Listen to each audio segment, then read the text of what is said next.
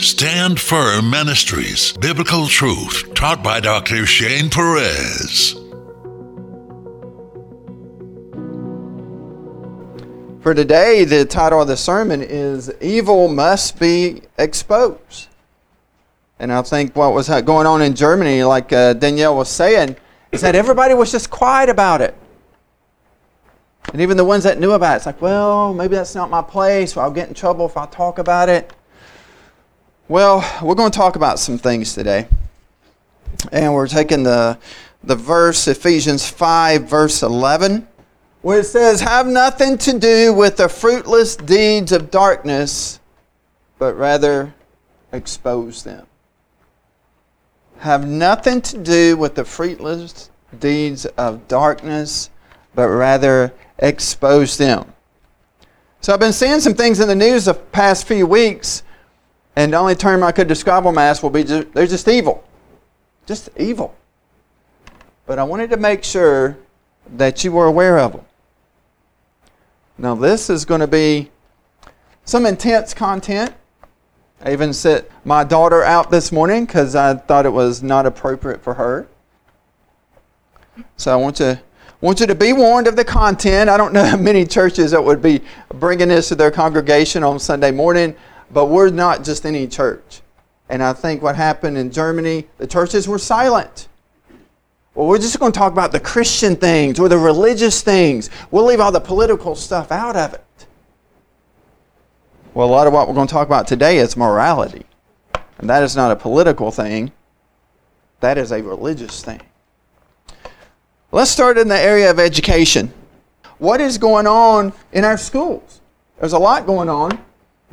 But California, this is an article, California School with Social Justice Academy has nineteen percent math proficiency. The academy includes ethnic and gender studies. I don't know if you're aware of it, but that is becoming a very popular major in colleges. Ethnic and gender studies. You don't even know what they teach there, do you? What is that? You don't want to know. It is, it's, it's perversion, it's bad. But anyway, now we're having high schools focusing on it. And what we're seeing is their math scores are going down. A California high school with a social justice academy is suffering in more traditional subjects like math, where students are getting dismal scores. The academy's specially designed curriculum focuses on critical pedagogy, social justice, ethnic studies, gender studies, intersectionality, and social and emotional skill development, among other things. These are things that schools are focusing on. The curriculum teaches students to challenge and criticize power, oppression, capitalism, white supremacy, and a bunch of other racism, sexism, homophobia, transphobia, and the list goes on. And the name of the school, San Leandro High School, has a nineteen percent math proficiency rate and a twenty-one percent science proficiency rate, well below California's average of thirty percent proficiency in both math and science, according to the U S News and World Report. The school's reading proficiency rate is fifty-seven percent, also below the state average. Now, where did that story take place? In California. Of course, that's expected to happen in California, right? But guess what? Guess what's coming close to our home as well? Texas Board of Education considers controversial teaching standards. Now, this was an article about a, a week or two old. I'm not sure what has happened, if anything has happened since then. But my warning to you will be, even if this gets shot down this year, it'll be here next year or the next year. It, it is coming. I'll be actually shocked if it gets shot down, even in Texas, because that is the direction that we're going. Uh, this particular one, the recommendation states that teachers are allowed to define sex, gender, and sexual orientation and differentiate among their di- uh, distinguishing characteristics, and for future reference and other student expectations, distinguishing characteristics of sex, gender, and sexual orientation is necessary. The draft recommendations also propose, this is just an added bonus, also propose reducing teaching on the U S Constitution's First Amendment and replacing the influence of biblical law on developing the Constitution with that of the Iroquois Confederacy. Two things there. You know, when you're teaching, when you're teaching law, the Bible has to be mentioned because that is what our laws are based on. But they want to, they've been trying for decades to get the Bible out completely, but it's hard to establish, well, where do we get our laws from? It's hard not to go back to the Bible, but now they want to make sure that completely gets written out or taken out and replaced with the Iroquois Confederacy. twenty dollars for anybody who can tell me what the Iroquois Confederacy is. I've taught U S history a number of years. I am a student buff, or a history buff. And when I saw that phrase, I had no clue what it was talking about. I've never heard that. And I would imagine that you haven't either. So I got a compilation of a couple of videos that help you understand. The first one just sort of explains it a little bit. And then the second one would probably be something very similar to what uh, you would probably see in our schools now. By the time the English colonists came to America in the early sixteen hundreds, five Indian nations, the Mohawks, the Oneidas, Onondagas, Cayugas, and the Senecas, had joined together to create what came to be called the Iroquois Confederacy. The main goal of the Confederacy was to keep the peace among its members and uh, resolve conflicts.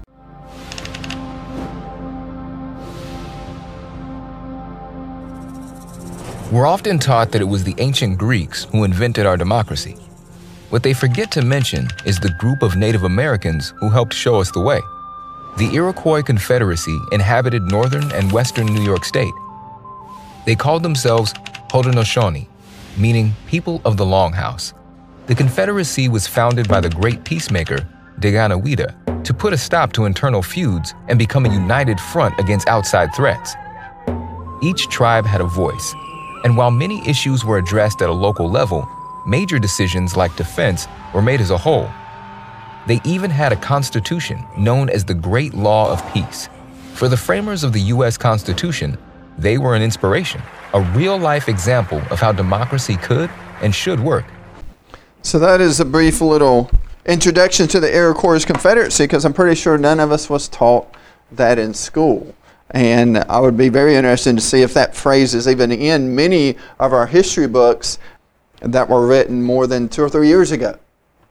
I would assume probably not, or maybe it's just as a subnote. Now, I wanted to uh, point that out to you because that is something I was not familiar with, and I figured you weren't going to be familiar with it either. But really, the other two aspects that you saw at the California School and even at the Texas Board of uh, Education and what they're dealing with is about sexual perversion. And you see that in our society all over the place now. And what you see, we see it even in the, in the Bible, but I don't know if we really connected the two. Anytime there's been sexual perversion, you see a vast movement away from God. And you honestly, you see a movement towards that which is evil. And that is what we say today. I think Satan has done a very good job of making something that even not, to me, it wasn't even that long ago, twenty, thirty years ago, was considered uh, very deviant and very perverted. So now it's normal, and we're encouraging kids to assume these lifestyles. It's amazing how, how things have changed, but it's amazing how when you see the news and you see all these things, how uh, sexual deviance so many people are and how it's being pushed in our society. Well, that shouldn't be really a surprise. You don't even have to look that far. Just look at our government. I don't know if you've been paying attention to politics, but I'm going to show you some, what I consider, some disturbing pictures about sexual deviance in our government. These are pictures of people that are currently part of our federal government. We'll look at a couple of them. You like their style, like the way they're dressed. Very interesting. Uh, this one particular person is the Department of Energy hire is uh, considered a non-binary drag queen. And uh, a queer activist was pretty excited and said that they are a valuable asset. Now, one thing about it, when you look at these people, these are very, okay, weird pictures, right? These are the clean pictures. There are some, like I, I feel bad about showing you that, but there were some that I couldn't even show you that I sort of wanted to because it would shock you a little bit more, but disturbing to the point where you just didn't need to see it. But in this particular individual, there's some really, really dark, perverted pictures of this guy and things that he's involved in. And he is working at our federal government in the Department of Energy. Now, I don't know if you've read the articles about this guy. I know the picture's a little dark, but this is uh, the deputy monkeypox coordinator, because every government needs a monkeypox coordinator, and that monkeypox coordinator needs a deputy. I don't know if you can really see this. The picture is a little bit smaller, but that is actually a pentagram. He is a, um, a homosexual that is believed to practice Satanism. Actually, he's the one that's, uh, I think he's the one behind there. If he took off his shirt, you would see he's got a circle tattoo with like a, a pentagram in it, and he's posed for a couple magazines wearing like a leather uh, pentagram, actually.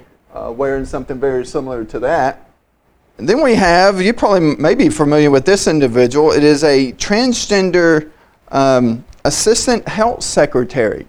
And you might have saw when they were being confirmed, they were um, before the Congress, and they were able to ask some questions. I wanted, to see, I wanted you to see this clip, because this is Rand Paul, who is really just him asking this individual questions. And this individual may look like a female. Uh, he is a male, but he identifies as transgender. And he has some very interesting ideas on view and views about what should be done to transgender children and surgeries and different things that should happen to them. So Rand Paul is going to sort of start his conversation talking about how most countries outlaw that kind of stuff. But here you are, as maybe a future assistant health secretary, which uh, he was approved, so now he is. Uh, these are your views on the subject that you do have something to do with in the direction of uh, where our country is going. Genital mutilation has been nearly universally condemned. Genital mutilation has been condemned by the W H O, the United Nations Children's Fund, the United Nations Population Fund. According to the W H O, genital mutilation is recognized internationally as a violation of human rights. Genital mutilation is considered particularly egregious because, as the W H O notes, it is nearly always carried out on minors and is a violation of the rights of children. Most genital mutilation is not typically performed by force, but as W H O notes, that by social convention, social norm, the social pressure to conform, to do what others do and have been doing, as well as the need to be accepted socially and the fear of being rejected by the community. American culture is now normalizing the idea that minors can be given hormones to prevent their biological development of their secondary sexual characteristics. Doctor Levine, you have supported both allowing minors to be given hormone blockers to prevent them from going through puberty, as well as surgical destruction of a minor's genitalia. Like surgical mutilation, hormonal interruption of puberty can permanently alter and prevent secondary sexual characteristics.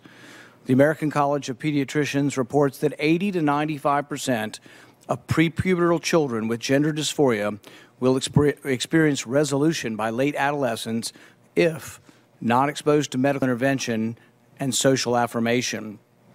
Doctor Levine, do you believe that minors are capable of making such a life-changing decision as changing one's sex? There's some evil things going on in our world. The thing about it, we're, we're given excuses why they should be done. And we're fed lies. And we get the feedback, well, this is what science says. We have proven this to be true, so this is what we got to do. First of all, it happened years ago when we were told people are born gay. But science has proven they're born gay. No, they haven't. And in fact, if you want to go there for a second, what happened there was they would find homosexual men and they would do a brain scan on them. And they and they what it read was their brain looked different and functioned different than a heterosexual's brain. That part was true, but their conclusion was that, okay, well, they're born that way and there's nothing we can do about it, so we need to support them and love them and show them compassion and encourage them. But they forgot to tell you, but wait a minute, do you know you can determine the direction of, of what your brain does and how it functions by certain actions that you do? So then there was another study done, but they started doing it on kids. And they would scan their brain, and it will be normal, and normal about the same or within range of being average or whatever. And then they saw as they got older and started to experiment in different lifestyles, that the lifestyle was what was changing their brain. When people have addictions or so forth like that, you can scan them, and a lot of times their brain looks different. It wasn't because they were born with that addiction, but the sin has actually changed their brain. But we believed it. We believed it hook, line, and sinker. You were born homosexual, and we believed that. So now they're saying, okay, now you're born um, transsexual. Like you get to decide. Uh, some people are just born confused whether they're a boy or a girl. And what the, the sick, evil part of it is, is little children are struggling with this.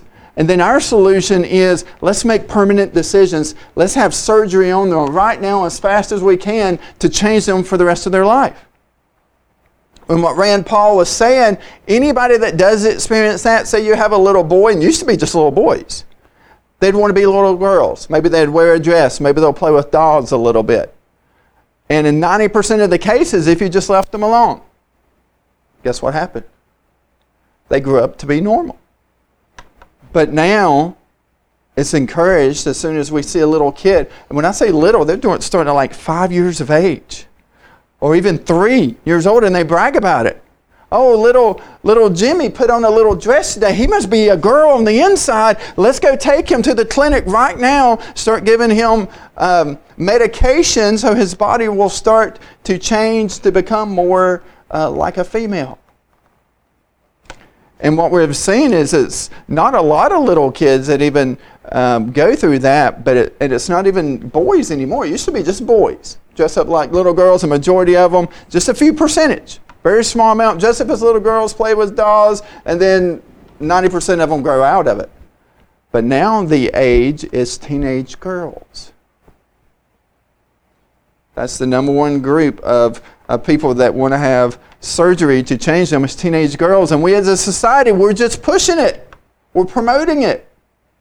One thing we know about teenage girls, and honestly teenagers in general, is you're just dealing with a lot. You're trying to figure out life. You're trying to figure out yourself. Your body's changing. The world's changing. It's crazy being a teenager. And if you remember back when you was a teenager, do you remember how you viewed the world?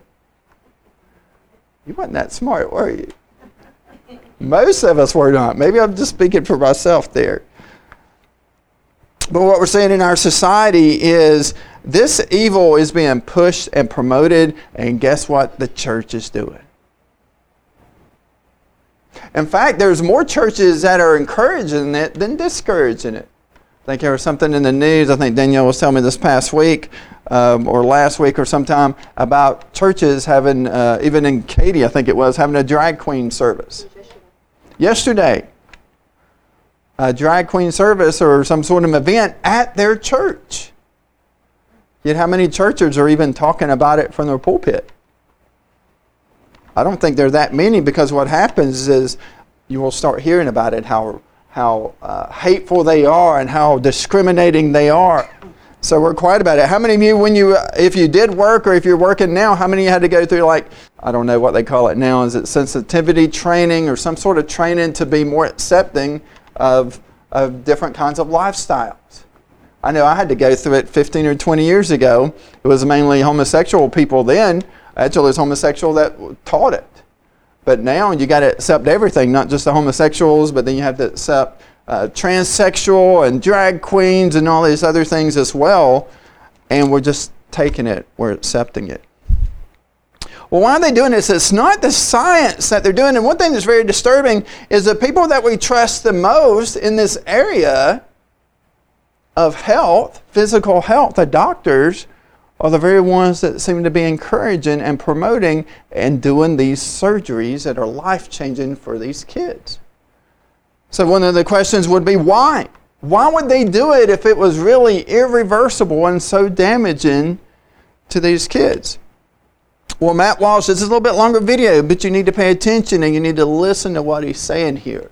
He's did research of a, uh, he's from Tennessee or in that area, and uh, he got wind of things they're doing at Vanderbilt University, which is, I guess, in his neck of the woods.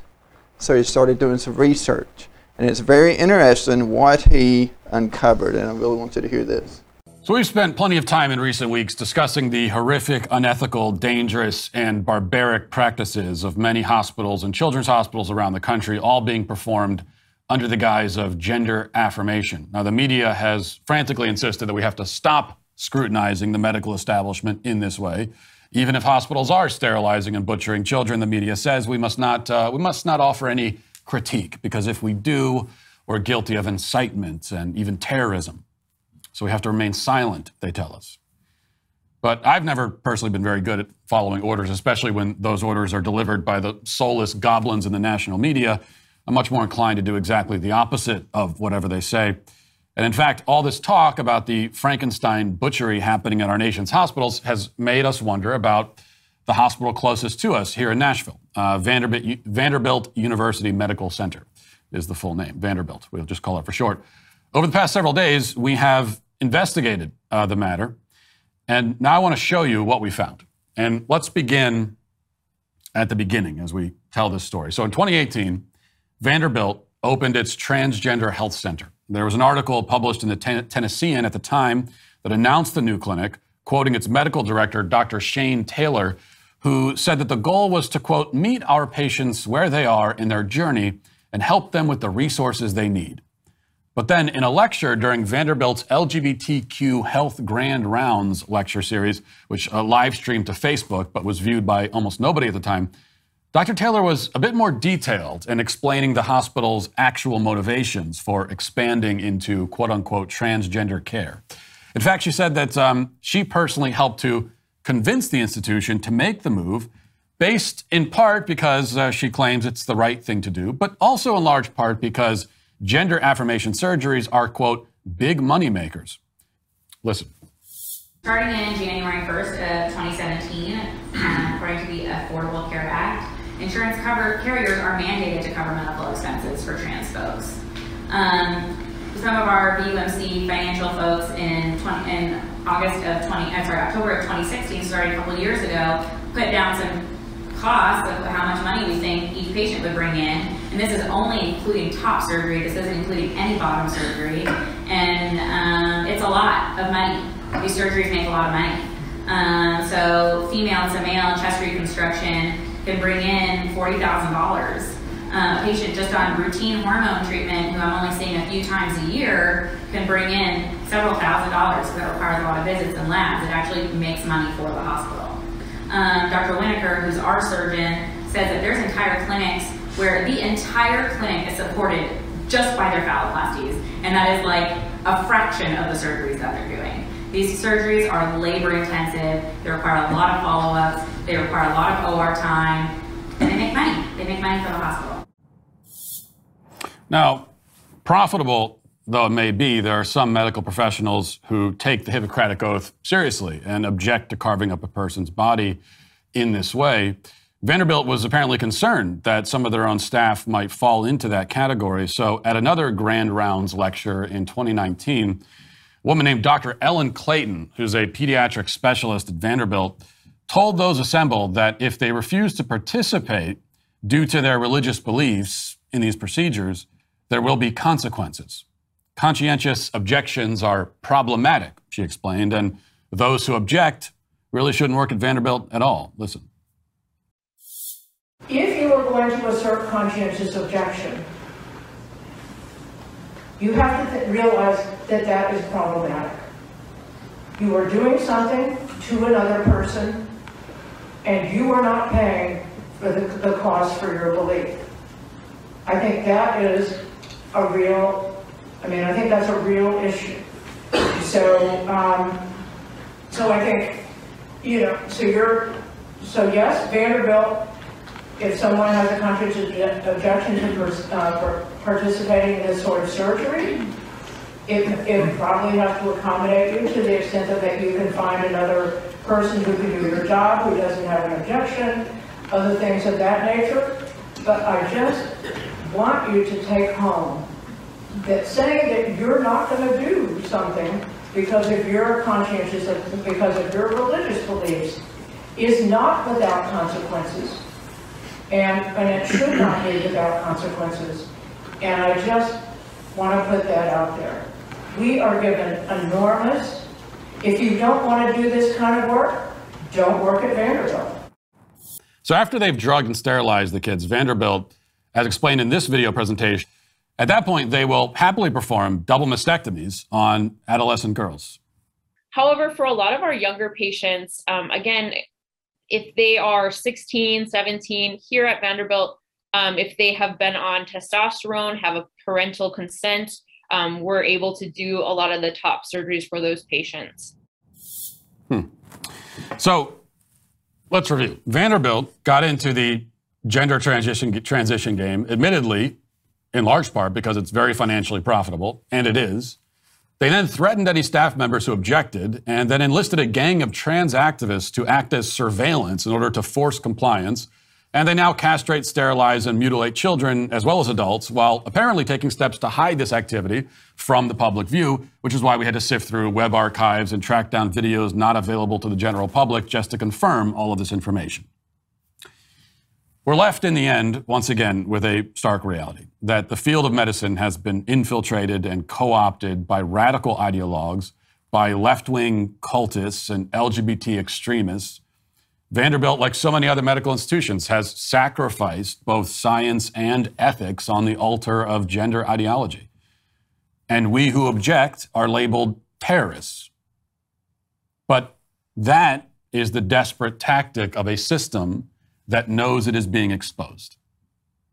We can't allow ourselves to be bullied by those kinds of intimidation tactics and emotional blackmail. We are confronting one of the great evils in human history. There's no question about it. And nobody said it would be easy or painless. And if they did, they were lying. Either way, we have to hold the line. It is disturbing, quite disturbing. Would you ever want to send your kids or your grandkids to Vanderbilt? This is just one of the schools that have been exposed. This kind of teaching, this kind of thinking, it's probably in almost all the universities. And it's very interesting when um, the lady was talking about, if it's against your religious beliefs, it doesn't matter. If you can't do it, then don't come work at Vanderbilt. Very interesting. We're living in dark times. Living in very dark times. There is evil among us, and we can't be silent. We must expose it. There's one more I want to show you, which... Uh, sort of takes the cake because it's just a, just a little cartoon, a new cartoon that's come out. Now it is supposed to be geared towards, it's one of those supposed to be adult cartoons, but it's on Disney Plus and, and Hulu and a lot of these uh, platforms, and some of them are free, so it's very easy for kids to be exposed to. But I think it gets to the point where they just don't even hide things anymore. And welcome back to The Prayer Link. The new animated cartoon, Little Demon, is gaining attention and raising some concerns. The series focuses on a thirteen-year-old girl whose father is Satan. Now, the Parents Television and Media Council is sending warnings to advertisers in hopes they will reconsider their sponsorship. And many faith leaders and critics are sending warnings to parents about how they believe the series will get the attention of children. Billy Hollowell has the story. Mom, get in! There's no more putting this off. Your dad is the devil and you're the Antichrist. That's a scene from the new cartoon called Little Demon. The animated show about a thirteen-year-old girl whose father is the devil is getting attention and raising eyebrows. Pastor Mike Signorelli of V one Church in New York City is just one of many faith leaders issuing a warning. They are trying to desensitize us and our kids to the demonic. It's that simple. We've seen that over and over and over again, but a show comes out And the attempt is to make something that biblically is not normal, normal, trying to accept something that God clearly opposes. It's, and it's disgusting. And it's not just Satanism that the show is seeking to normalize to one degree or another. The actress who plays Laura, which is the mother of the daughter who's the Antichrist, which is all just weird to say, by the way. The actress who plays her, her name is Aubrey Plaza, and she's being interviewed about the show, and she said this. I love uh, that we are normalizing paganism. Um, Laura is a pagan, she's a witch, she's jacked, she's, um, she's got to protect her daughter from demons. And uh, and she's got to get her house in order. And so this actress is excited that we are normalizing paganism. This is a world that we're living in, and I know a lot of us may be sheltered from it, but you see a lot of these things are geared towards the young people. Whether it's in cartoons, whether it's in, in, in our high schools, and even they start in our elementary schools, and it's time for people to stand up against it. And don't think you're safe just because you live in Texas or because you live in Chambers County. For those that do, uh, you need to pay attention to what's going on locally. Do you know what's being taught and what's going on at the local high schools around here? Um, do you know what's going on in the local, with the local politicians around here or so forth? And what is their views on, on life and transgenderism and so forth like that? I showed you one time before, one of the, uh, I think it's the health department or, or something put out uh, something on their Facebook about encouraging trans day or something. I don't, forgot exactly what it was. T V, uh, lives matter and that their health matters. Yes, trans lives matter. So it is among us, and we got to start standing up against it. Number one thing is you got to expose it. You can't just be quiet anymore. When you do expose it, you will be attacked. You will be vilified. Um, you could, some people can lose their jobs. You can lose friendships. You can uh, make your children or grandchildren mad or so forth. But it must be done. Have nothing to do with the fruitless deeds of darkness, but rather expose them. What we're battling is against spiritual forces. Satan can use people for very bad, but God can also use people for good. And throughout our history, we've always seen where Christians would stand up and oppose whether it's evil philosophy or evil actions. It is time for us to do the same.